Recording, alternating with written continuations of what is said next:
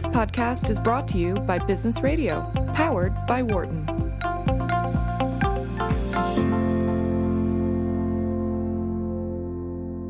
From the campus of the University of Pennsylvania Wharton School, this is Behind the Markets on Business Radio, powered by the Wharton School, Sirius XM 111.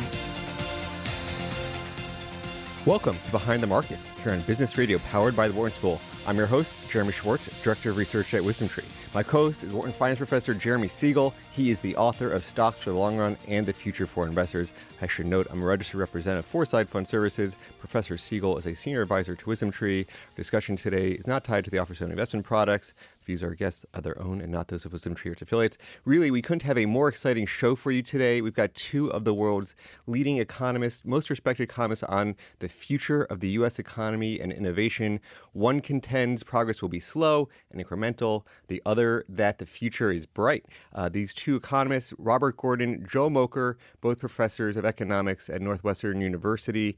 We're going to be talking with them for the full hour on their outlooks. But before we turn to them, Professor Siegel, I know you want to comment on the markets here, the all the data that we're getting in here. Maybe just give us a little bit of brief market commentary before we turn to the economic discussion with the two. Yeah, I mean, so much is going on. It's hard to know. Well, we have the Dow Jones at an all-time high, the S&P at an all-time high.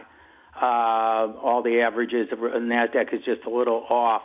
If you want a broader picture of what I think has happened over the years, I do think that the rally in stocks and the sell-off in bonds was a Trump phenomenon in November, December, January, and February. But as the Trump agenda has stalled, what kept the market up was very good earnings in the first quarter. We had the best earnings in the first quarter that we had in 3 or 4 years, and actually the best guidance for the year. And that's actually borne out by the data because the estimates of full-year earnings are about the best that I have seen. It usually goes down over the year because usually the analysts are overly optimistic. This has been one of the lowest declines that I've seen. So that has taken it off. Also, of course, lower interest rates. Who would expect the 10-year to be 2.31? Actually, as you know, this morning with the low CPI and the low retail sales, actually broke below 2.30. We didn't think it was going to be 2.31. The dollar's off 0.5% on these numbers. The dollar's been soft. This is very good for S&P. 40% of their profits are international, and they gain by a declining dollar. So basically what we've had is certain things have taken over for the decline that we've seen in the promise of the Trump agenda. So that is what kept markets up, and I think that's why what we're just beginning here, of course, with quarter two earnings, we're right at the beginning of earnings seasons. We had four banks announce, all beat their estimates, and all went down. And in fact, the financial sector is by far the weakest today. Why is that? Because interest rates are down, and they need higher interest rates. And they also gave some cautious guidance. Some of them were a little bit upset that we didn't have more deregulation. It was actually a statement about what's happening to the Trump agenda rather than actually thinking that the economy was going to sink. Also, we've had a lot of talk. We saw Janet Yellen might be her very last, what we call Humphrey Hawkins appearance before Congress. This occurs every July and February. Her term is up in February. We don't know who it's going to be. There was a lot of talk earlier this week about Gary Cohn, National Economic Council, close advisor to President Trump, being his first choice if he wants it. His name was never in the hopper before, but the word is that they have developed a very close relationship. Now, this would be quite a surprise.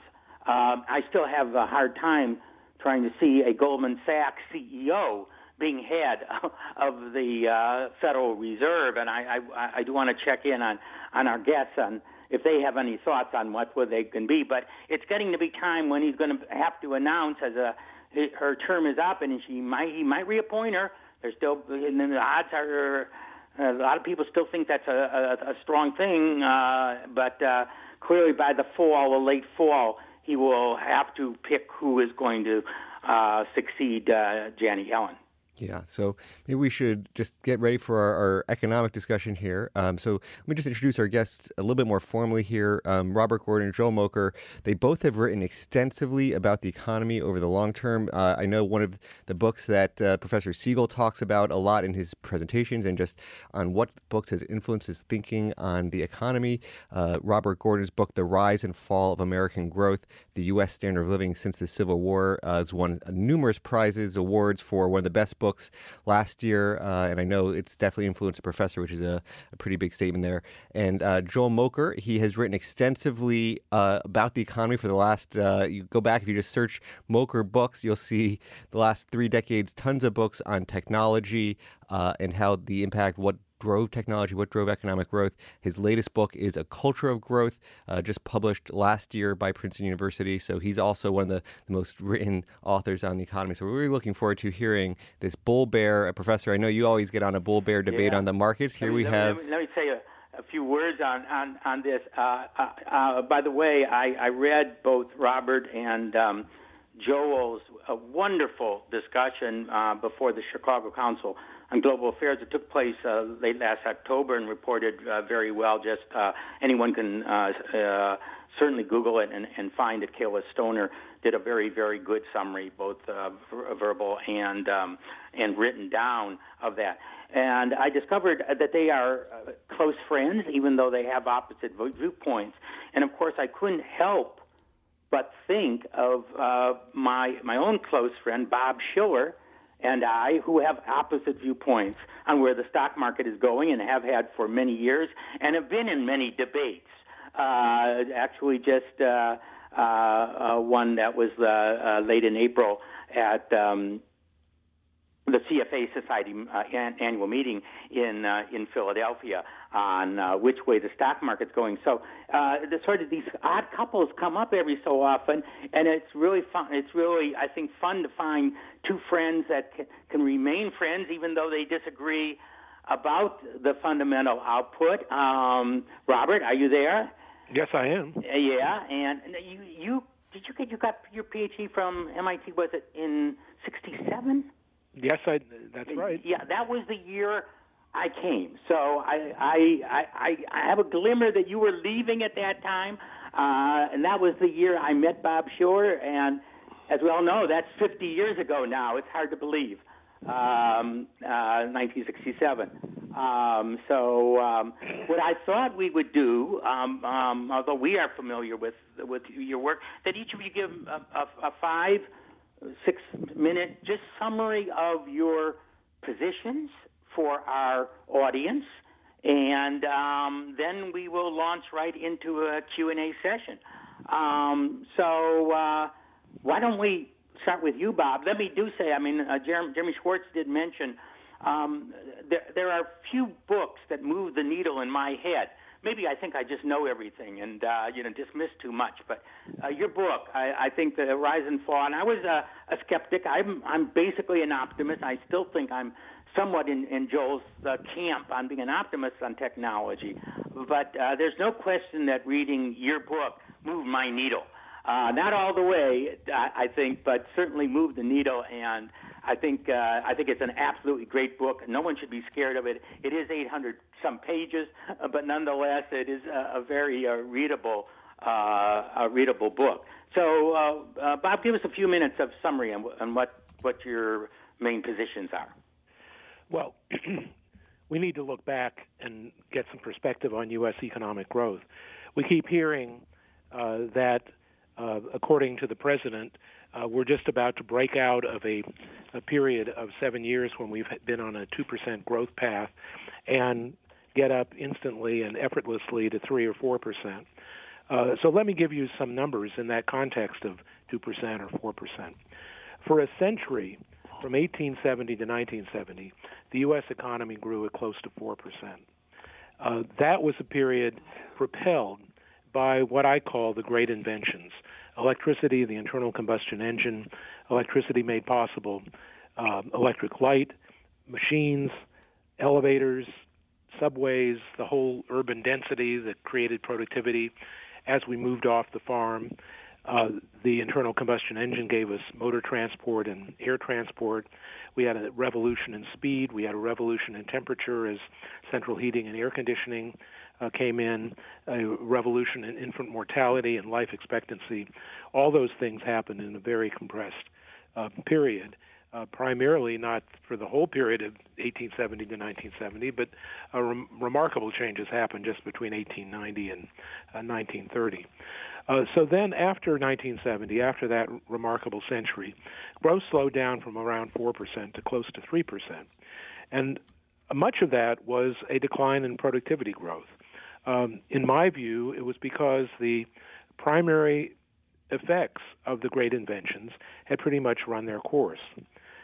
Growth didn't fall off as much as productivity did because we had very rapid growth in the labor force in the 1970s, 80s, and 1990s, not only because of the baby boom teenagers who came into the labor force in the 1970s, but also because that period in the late 20th century was that main period of women entering the labor force, going from homework to market work. Now, after 2006, we grew about 3% from 1970 to 2006. And in the decade since 2006, we have not grown at 2%. We've only grown at 1.3%. And you say, well, how come? That's because this 2% growth path we've been on is from the depths of the recession. It's a period when we've been using up the labor supply made possible by unemployment falling from 10% to 4.5% as it is now. So our growth path over the last decade has only been 1.3%, well under half of what it was over the previous 35 years. You're talking about total real GDP. This is not a productivity number. That's right. This is total real GDP grew only at 1.3% since 2006. And if we look at why that big slowdown occurred, it's about half in hours of work. Part of that is baby boom people are retiring and slowing down the growth in the labor force as they move out of the labor force. We've also had a substantial decline in the labor force participation of prime-age men and women.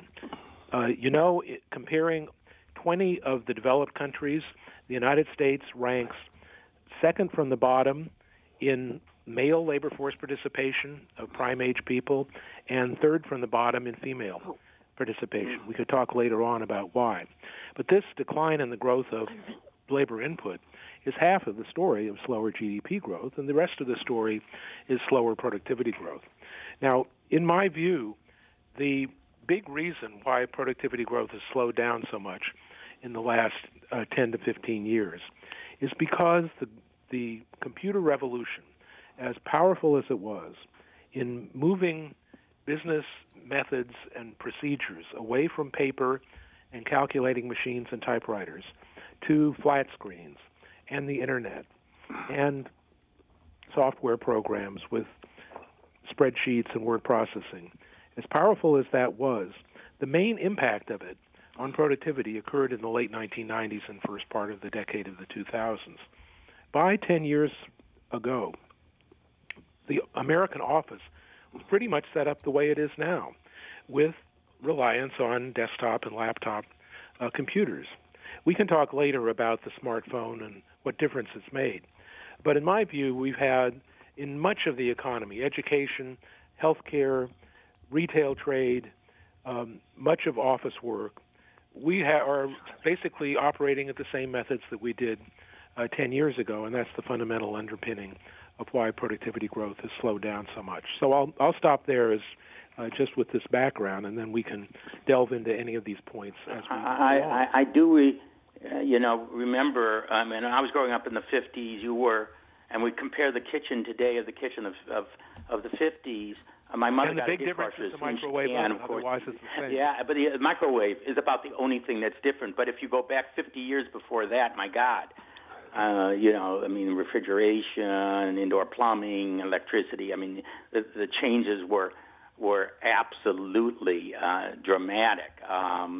Let's Joel. And by the way, your book, Culture of Growth, which consists, I guess, of a number of some of them are lectures, but talking about how important that is to productivity, you remain optimistic that we're going to break out of this very slow productivity growth. And by the way, I've been talking about that on our show for several years, that the productivity growth has just been unbelievably low, especially for a period of declining energy costs and a period of economic cyclical economic expansion from the depths of the Great Recession. Normally, those two factors would accelerate it above there, and yet we've gone way below there, and we're all scratching our heads. Why has it been so, deplorable? So, Joel, why don't you, get your 2 cents in if we can play? Yes, well, thank you. I just wanted to add to your introduction that not only that Bob and I have remained good friends despite our disagreement, but I actually was the editor-in-chief of the series in which he published his book with Princeton University Press. And, in fact, I still pride myself at being one of the sort of instigators or, stimulants for him completing the damn book. So, I mean, I'm I'm very proud to do that. Bob Shiller was the one that told me to write Stocks for the Long Run. I've written a couple of academic articles. He said, Jeremy, turn this into a book. He's written many, many more books than I have. I find it much more of an effort, let me tell you. But it was interesting that Bob was a major force in getting me to write that. So there are so many very interesting parallels between you two and Bob and me. Yes. Yeah. So he and I have disagreed about this view of where technology is going, but I think his book is a tour de force as an essay in economic history. But I want to say something about, I've been an economic historian all my life, but I'm going to say something that sort of cuts off the branch in which I'm sitting, which is I think the past, is not a terribly good guide to the future. And my culture of growth really is about the period between sort of 1500 to 1700, and it doesn't say anything about the future. And so I'm going to be very careful about drawing inferences from history, largely because I think what's happened in the 19th and 20th century is that economic growth has undergone some kind of phased transition in which it's not just that it's accelerating, but the entire set of parameters that determines its dynamic path have changed. We're in a different world, and we're in a world in which technology is driven by very different factors. And so let me explain what I mean by that. I think until about 1700, basically what we would call science, what people investigate in an informal way the world around them, had very little impact on the way we make things. Technology and science were essentially disjoint. And then what you see happening very slowly at first, and then at an ever faster rate, is that science begins to inform technology. And it's unthinkable that somebody would today design and say something like a nuclear reactor, sort of by accident or serendipitously, the way things were being discovered before. And so that, of course, raises the question: is what's driving science? And that's basically this main source of my optimism, because the way I see the interaction between what I call propositional knowledge, which is knowledge about the world, and prescriptive knowledge, which is how we make things, this is a two-way street. And it's terribly important to understand that not only that science drives technology, but also that technology drives science. And, this actually can be traced back to the 17th century when you look at the great scientific revolution. And you had to realize that what was in large part driving that was new tools and instruments that became available to people investigating nature. So we think about the microscope, we think about the telescope, we think about the barometer, vacuum pump, a whole bunch of things that were basically made by artisans who weren't scientists themselves, but then were used by scientists. And that sort of feeds back into technology, because you can't imagine how something like a steam engine would come about unless you understood that people came to grips with the fact that something like a vacuum was possible, that kind of stuff. Now, if you think that is a good model and you transplant that to our own age, you start realizing that scientists today have at their disposal a set of tools that are so much more powerful than anything we ever dreamed about in the past, that the entire system has changed dramatically. And, that is something that basically just a small glance at a few, sections in The Economist or Scientific American will sort of illustrate that to no end. I mean, we have tools. It's not just that we have microscopes and telescopes that are vastly more powerful to allow us to do sort of nanoscopic research. But we have tools that nobody even dreamed about in the past, including, of course, lasers and powerful computers that allow us to do things like computational biology and computational physics. So that part of what's driving technology is so much more powerful today than it was even 25 years ago that I can't see how this is not going to result in a rapid acceleration of technological progress. And so if you buy that story, then you should ask, well, why don't the TFP statistics show that? And there are two remarks I have about that. One of this, I think we should sort of liberate ourselves from our TFP fetishism. We sort of get totally hung up for our listeners. Total factor productivity, which is really the core kernel of productivity growth, which, of course, that's the standard of living and the real wage. So it is the most important long-run variable probably we have. Yeah. Except that there are sort of two things that are wrong with it, and nobody knows this better than my esteemed colleague Robert J. Gordon, and that is that, TFP and technological progress are not interchangeable. We can have a lot of technological progress without it showing up in productivity, making things that don't enter the national account for one reason or another. And secondly, of course, we can have an acceleration or a decline in productivity that have nothing to do with technological progress, but have to do with other things such as, for instance, the dynamics of competition within the economy, the efficiency by which resources are being allocated, and on and on and on. And there is growing evidence that the slowdown in total factor productivity in the last 10, 15 years that Bob so meticulously documents aren't so much caused by a slowdown in technological progress as much as in the fact that, fewer firms are being born, and fewer firms are entering the industry and more firms are dying. So the entire competitiveness of the American capitalist system is declining. So I'm not that hung up on total factor productivity because I think technological progress can be measured in different ways. For instance, the rate of patenting, which is also a very flawed measure, I should add, has been keeping up at very, very strong levels. We keep patenting as much as we did before. Now, that doesn't necessarily tell me all that much either, but it just tells you that we have many flawed measures of technological progress, and none of them is perfect. And just to hang everything on one of them strikes me as dangerous. So okay, I'm going to. Let me pause over here. I'm going to get to Bob's response to that.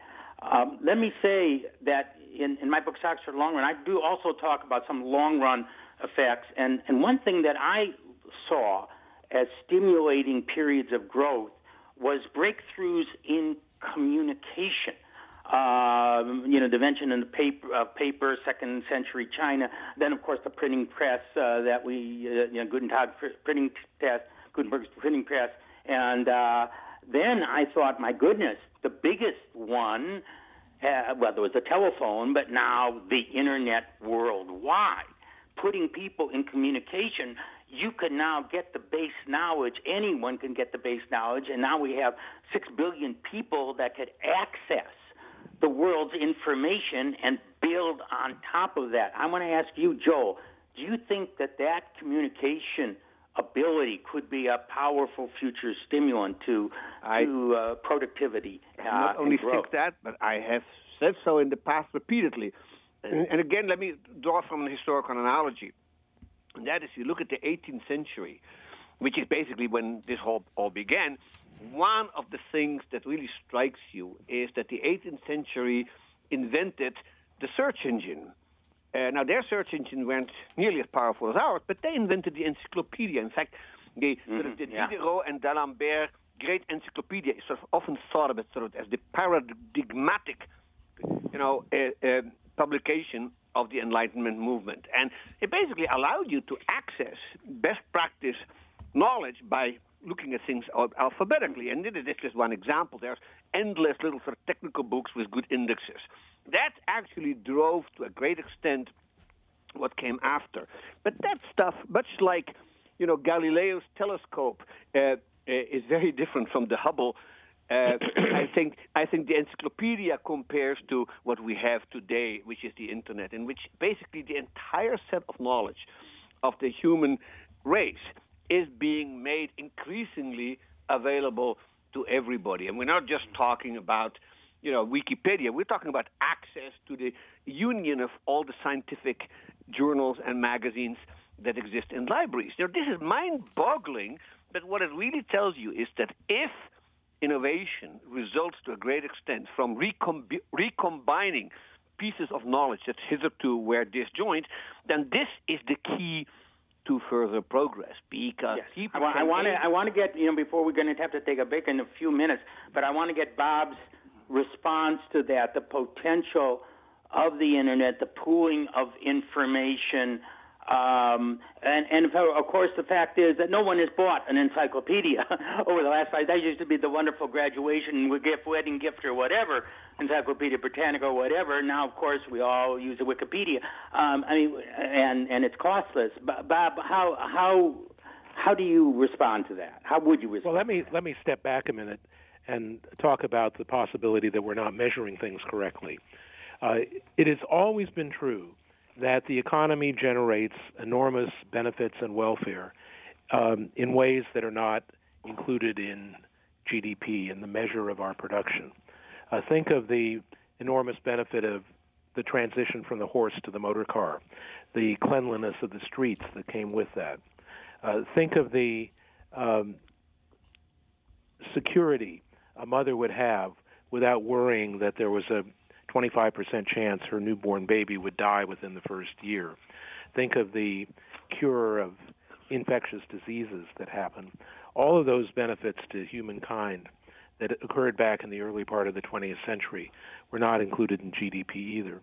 So when we look at today's inventions, and particularly the smartphone, the tablet, and all their offshoots and apps, we're getting great benefits from them as well. But they're not included in GDP.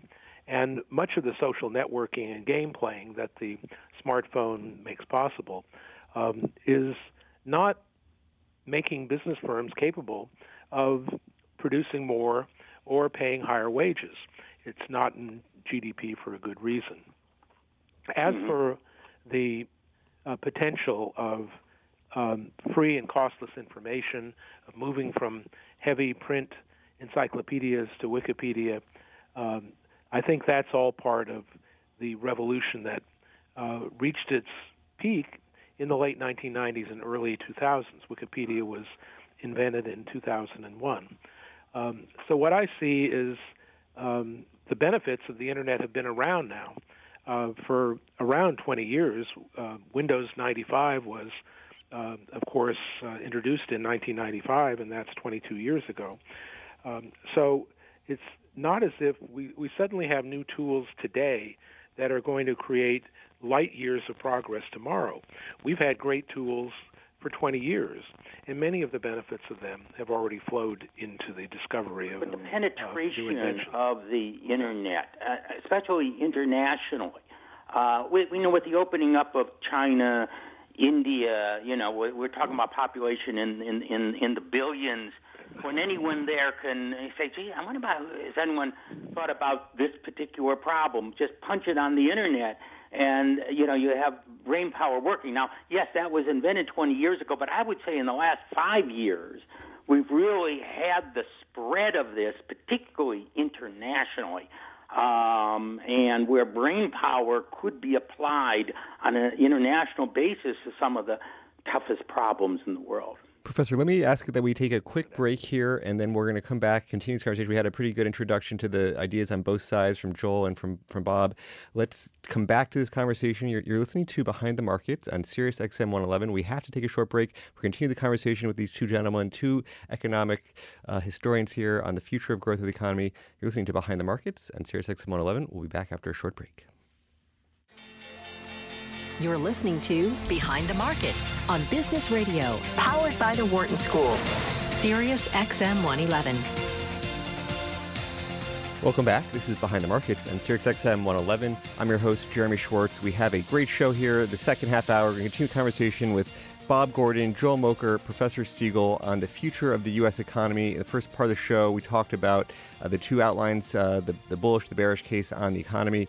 Bob Gordon talked about how the computers, the benefits of the internet have been sort of tapped out. We saw the benefits of the productivity in the 90s, 2000s, and perhaps that's not as exciting anymore. Joel Mokyr is giving a little bit more optimistic case on the fruits of science and technology converging together and really giving us a runway that we haven't seen before. And one of the big questions and worries is with some of the latest technology, and always there's labor-saving technologies, but some people, as they talk about this AI and the sort of future of the robot technologies, is that going to replace the need for labor? And what is, you're both, as you think about the future, is that one of those productivity issues? How do you think about that? Maybe we start with Professor Mokyr on that.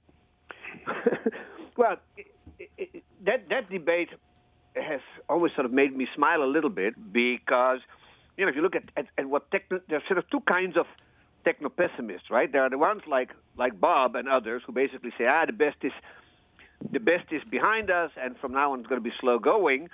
And then there's the other techno-pessimists who say, oh no, this is going to accelerate and it's going to destroy us. It's going to destroy people, it's going to destroy jobs, it's going to make us all the slaves of these supercomputers. And, you wonder, they can't both be right, Maybe the truth is somewhere in the middle.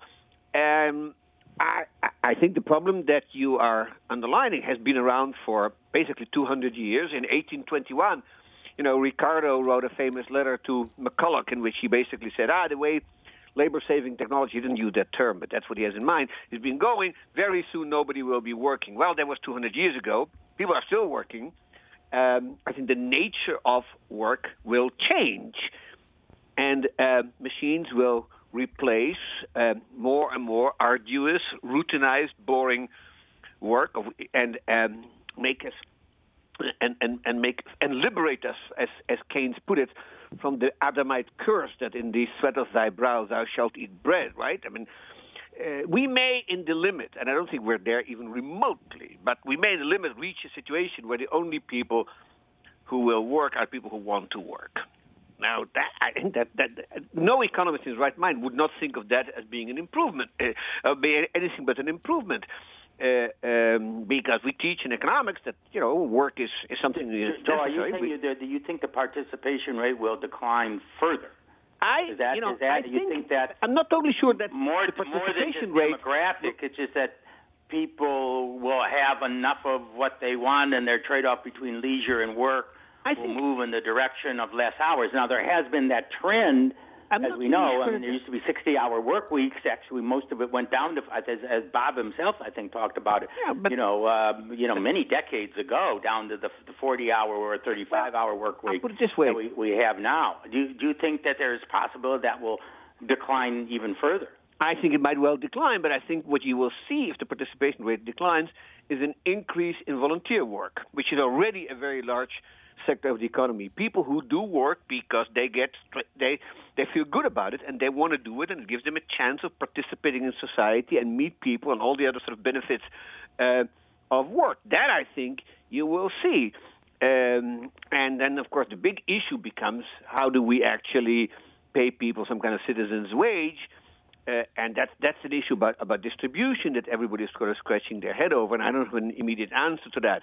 I want Bob's response to the techno-pessimism of, is this going to put a lot of people out of work that do still want to work if we get an acceleration in AI, artificial intelligence, robotics, et cetera? Bob, what's your view on that? Well, I like to start from a paper that was written in 2013 by two economists from Oxford, England, who predicted that in the next 20 years, 47% of the jobs would be eliminated. And we're now 4 or 5 years into their 20 years, and nothing that they predicted has happened yet. Let's look at some of the job categories that they suggest will be greatly reduced. They predicted that over the next 20 years, that 55% of the jobs of airline pilots would be replaced. Well, we see no move whatsoever by the federal regulators to allow commercial airlines to be flown with one pilot instead of two. They suggested that 86% of the real estate agents' jobs would be eliminated, but we still see humans involved in virtually every real estate transaction. They said that 92% of the jobs of retail clerks would be eliminated. Yes, we are moving toward e-commerce, but so far, as of last year, e-commerce only made up 8% of retail trade. So there is a long way to go before all the jobs of those who work in the retail sector are eliminated. So, as you mentioned, there are techno-optimists and techno-pessimists. I always like to reassure my audiences when I come up with the story of slow growth that I expect to continue in the future, that this is good news for jobs, because what we've seen in the last 8 years, the creation of 16 million new jobs, is not a fluke. We will continue to see jobs created rather than destroyed. Let me say, I make the point, and this is a real broad historical point, so maybe Joel will appreciate it. I mean, mankind for its first 99% of existence used to spend all time just hunting for food. Survival was it. There was no free time. Now, at least in the developed world, you could get the minimum to survive working less than 1 hour. And that's been documented. And yet the average person still works for 8 because he or she wants to enjoy their leisure time and have cars and other gadgets and eat food that's far above just minimum nutrition, but that gives them pleasure. So throughout history, we have gone from probably needing to work 10 to 12 hours a day just to survive, to having to work 1 hour, and yet everyone basically that wants to work still has a job. I think actually on the job front, this is as I hear both you and Joel, we're actually all on the same page. Mm-hmm. That technological progress and productivity do not in the long run necessarily mean that there'll be people that'll just be unemployed, starving, and searching for jobs. Let me want to point out, Bob, on what you say. You do have a somewhat pessimistic prediction for productivity in the future, and it is source of standard of living. Just to give you a couple of summary statistics for our audience. Non-farm productivity, which comes out every quarter after the GDP and the hours gets out, has averaged a little bit above 2% per year in the post-World War II period. It's basically averaged just about 0 or 0.5% in this expansion. Again, shocking in an expansion and shocking in a period of declining energy prices that we've had over the last 7 or 8 years. So really, corrected for those two, it's even been worse. Bob, what is your long-run prediction of the productivity growth and the standard of living of the average American or person in developed countries? Well, I'm glad you made that distinction between productivity growth and the standard of living, because in contrast to the very slow rates that you just mentioned of productivity growth of only 0.5% a year over the last 7 or 8 years, I predict that over the next 25 years that will speed up to 1.2%, roughly twice as fast as it's been in the last 7 or 8 years. But still quite a bit below post-war. But that does not mean that our standard of living is going to grow as rapidly as 1.2% a year for two main reasons. The first reason is that we have the decline in the labor force that I mentioned before, with the retirement of the baby boomers and the declining participation of prime-age men and women. And this cuts the 1.2% in the future down to 0.8%. So the next question is, will the median person, the middle person in society, have a standard of living that's growing as fast as that average of 0.8? And there we get into the interesting question, which we have not yet mentioned, of rising inequality and the fact that the people with the good jobs at the top are getting much faster increases in income than the people down at the bottom. if inequality were to continue to concentrate income at the top at the same rate as the last 30 years, then the median person would see a growth in income not of 0.8% a year in the future, but only half that. So a big question is whether income inequality will continue to get worse. If you just look at the census figures on median versus mean income, median is the person in the middle, whereas the mean or average includes all the income of the people at the top. That difference between median and mean income has continued to grow at about 0.4% a year, even over the last decade. So things don't look good for the growth in the standard of living, and that doesn't even mention the ominous future of the federal debt, Social Security running out of money, and how we're going to pay for a future of an aging population. Mm-hmm. Right. And by the way, you know, there's that standard little formula that we economists use. You divide the growth rate of any variable into 72, and you get what's called doubling time. Yeah. You know, with productivity growth, let's say historical of 2.5, we'd get like 30 years. Every 30 years, 35 years maybe, the standard of productivity would double, standard living would double, if that also, you know, permeated the whole population. If you're talking about 0.4% a year, you know, we're talking about 300 years. So instead of a generation to a generation and a half to make you better off, you know, we're talking, you know, in terms of centuries. This is quite... Well, we already have a lot of evidence that today's young people in many ways are not as well off as their parents. That's particularly true for those with a high school education or less. Their wages haven't gone up in real terms for 30 years. There is much less of the stable union job with defined benefit pensions. That's been replaced by unstable work, a lack of benefits, a lack of health care. So there's a substantial part of the population, particularly young people starting out who don't have a college education, who are already not as well off as their parents. Joel, do you want to respond to Bob's points here? Yeah, let me make a rather fundamental point about how we do our national income accounting, and that is, it just won't wash to say that economic growth will be slowed down because of, you know, people dropping out of the labor force, people retiring, and so on. That takes advantage of the fact that we actually don't count leisure as part of our national income accounts, and so if you're not working because you don't want to work, and therefore the national income goes down, that's bad. But of course it isn't bad, because we all understand that leisure itself is a desirable thing. Now add to that the fact that today's retired people stay, you know, thanks to artificial hips and artificial knees and pacemakers and whatnot, they're spending their time on the golf course or traveling through European museums or having fun, as opposed to people 40, 50 years ago who spent this time on wheelchairs. So none of that gets counted as part of the improvement in welfare.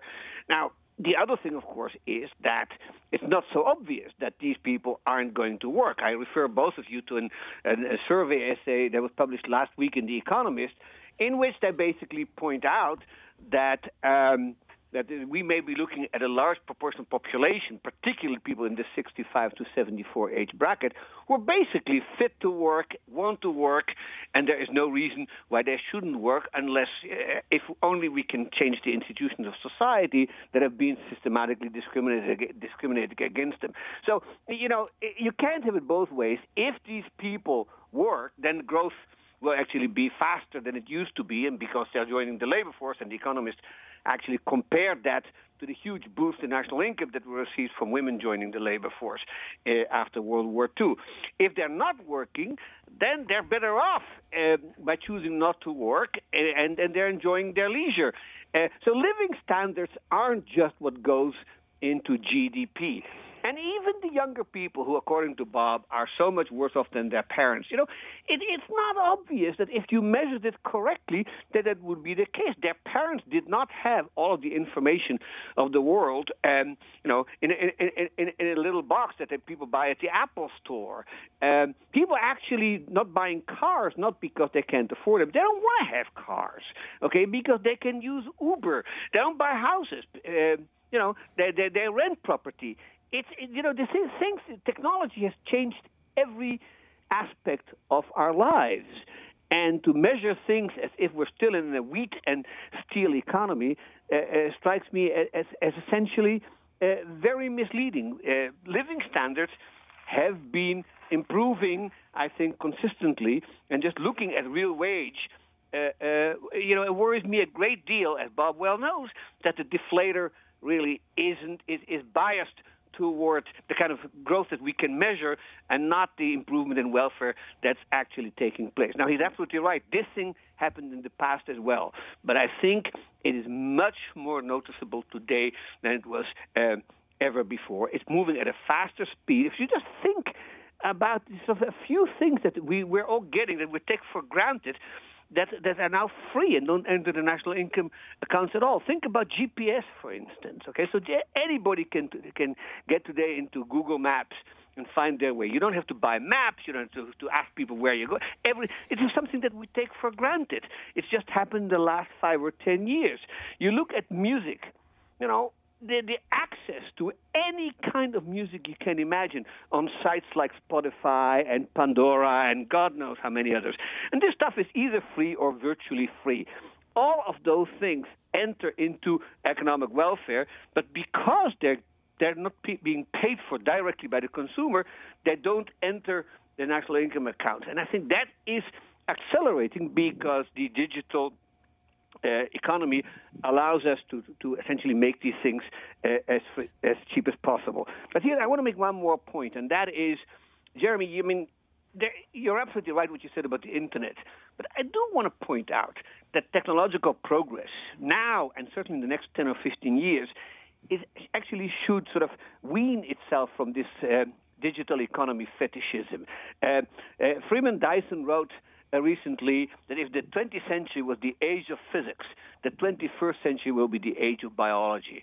And I think what is now more or less with us or above the horizon is our ability to manipulate living beings, both plants and animals, to a degree that, you know, Charles Darwin wouldn't have dreamed about. And these new techniques of genetic editing will allow us to produce things that will essentially create an entirely new world. Now, whether that world is going to be good or bad is a separate dispute.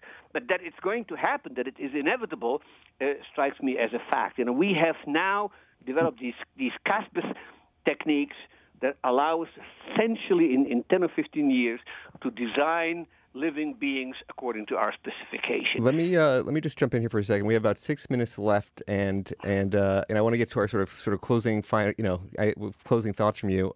We've talked a lot about just the outlook for the economies. Is there prescriptions that you think where do we need to as a country focus there's a political angle in terms of what policies you think we need, but any sort of, as we think about that 5 to 6 minute countdown, Professor Gordon, perhaps you could start with just any reactions and closing thoughts on the policy side? On the policy side, let's think about the starting point, which is the overall rate of economic growth. We need to anticipate the burden of paying for the older generation, despite Joel's claims that the retired people are going to have all this time and ability to enjoy their leisure. They're not saving enough. They need money to enjoy all that leisure time, and they're not saving up the money. So the future of people retiring at age 65 and living to age 90 or 95 is fraught with fiscal implications. We have to think about that. The most direct solution for the burden of the aging population is more immigration. We currently admit into the United States legally about 1/3 of 1% of our population each year. In Canada, they admit a full percent of their population, 3 times as much relatively. If we were to follow Canada with their point system, rewarding people for education, language ability, and job training, we would be able to bring in more capable people, job creators, people who would start new business firms. So I would put at the top of my policy list going totally in the opposite direction of President Trump on immigration. Another problem we have is that one reason that prime-age male labor force participation is so low in the United States is that so many of our citizens are in prison. We have an incarceration rate 7 times higher than most advanced Western European countries. There are many people languishing in prison who should be let out, who are there for petty drug crimes, nonviolent crimes, or who are too old to be a threat to society. We have a massive vocabulary gap for 5-year-olds coming into kindergarten between the poverty population and those in the middle and the upper middle class. We need to devote government resources to tutoring and education that goes down to age of 6 months, not just 3 or 4 years, and focus on the poverty population if we want to have a society in the future that has more equality and less inequality. So those are just some of the places I would start. Perfect. Let me get Joel to just give us 2 minutes. We have less than 3 minutes left. Joel, maybe you could give 2 minutes and give Professor 1 minute to close his thoughts. I agree with everything that Bob said, and I also agree with the fact that everything we currently doing goes against the current administration. I would add 2 more points. The first is that in order to remain competitive and in order to enjoy the fruits that science offers us, we have to be competitive with the rest of the world. We have to have an open economy. We should play the game of globalization because it's the only game on this planet today. And this sort of, all this talk about America first strikes me as utterly counterproductive. The other thing that I would point to is, and the administration is paying lip service to it but hasn't done anything, is that our infrastructure is woefully inadequate. And if people are worried about secular stagnation, people like Larry Summers, basically go to New York and try to take the train this afternoon and see what our infrastructure really looks like. We need to invest heavily not only in the existing infrastructure but also to build a new one that is based on the decarbonization of the American energy sector, which I think basically needs to wean itself off fossil fuels in the next 15 or 20 years. It probably will, but a government policy that pretends as if this is necessary strikes me as utterly counterproductive. Let me get Professor Siegel just to give us, we have about a minute left to wrap up. As you know, economists, I agree with so much on the immigration front. I point out in my book, we're talking about, the people retired, they're consumers but not producers. Everyone can't be, retired half their life, and who are they going to depend on? And I bring out how important trade is because outside of China, which instituted its one-child policy, the rest of the developing world is a very young world. I mean, India, average age 25, 30, Africa even lower. If they grow quickly in productivity, they're really the only source of the providers, the producers. If we want to retire and be consumers, and as we're growing older, and pointing out some of the problems that Bob mentioned. So, if we isolate ourselves, there's no way we can have a retirement period that people are dreaming of. Not living to 90, 95, and retiring at 62 when Social Security starts. That just Professor, we're out of time. A great conversation. We had Bob Gordon, Joel Mokyr, professors of economics at Northwestern, Professor Siegel. We'll be back next week. Thanks, everybody, for listening. You've been listening to Behind the Markets and Sirius XM 111. Have a great week. For more insight from Business Radio, please visit businessradio.wharton.upenn.edu.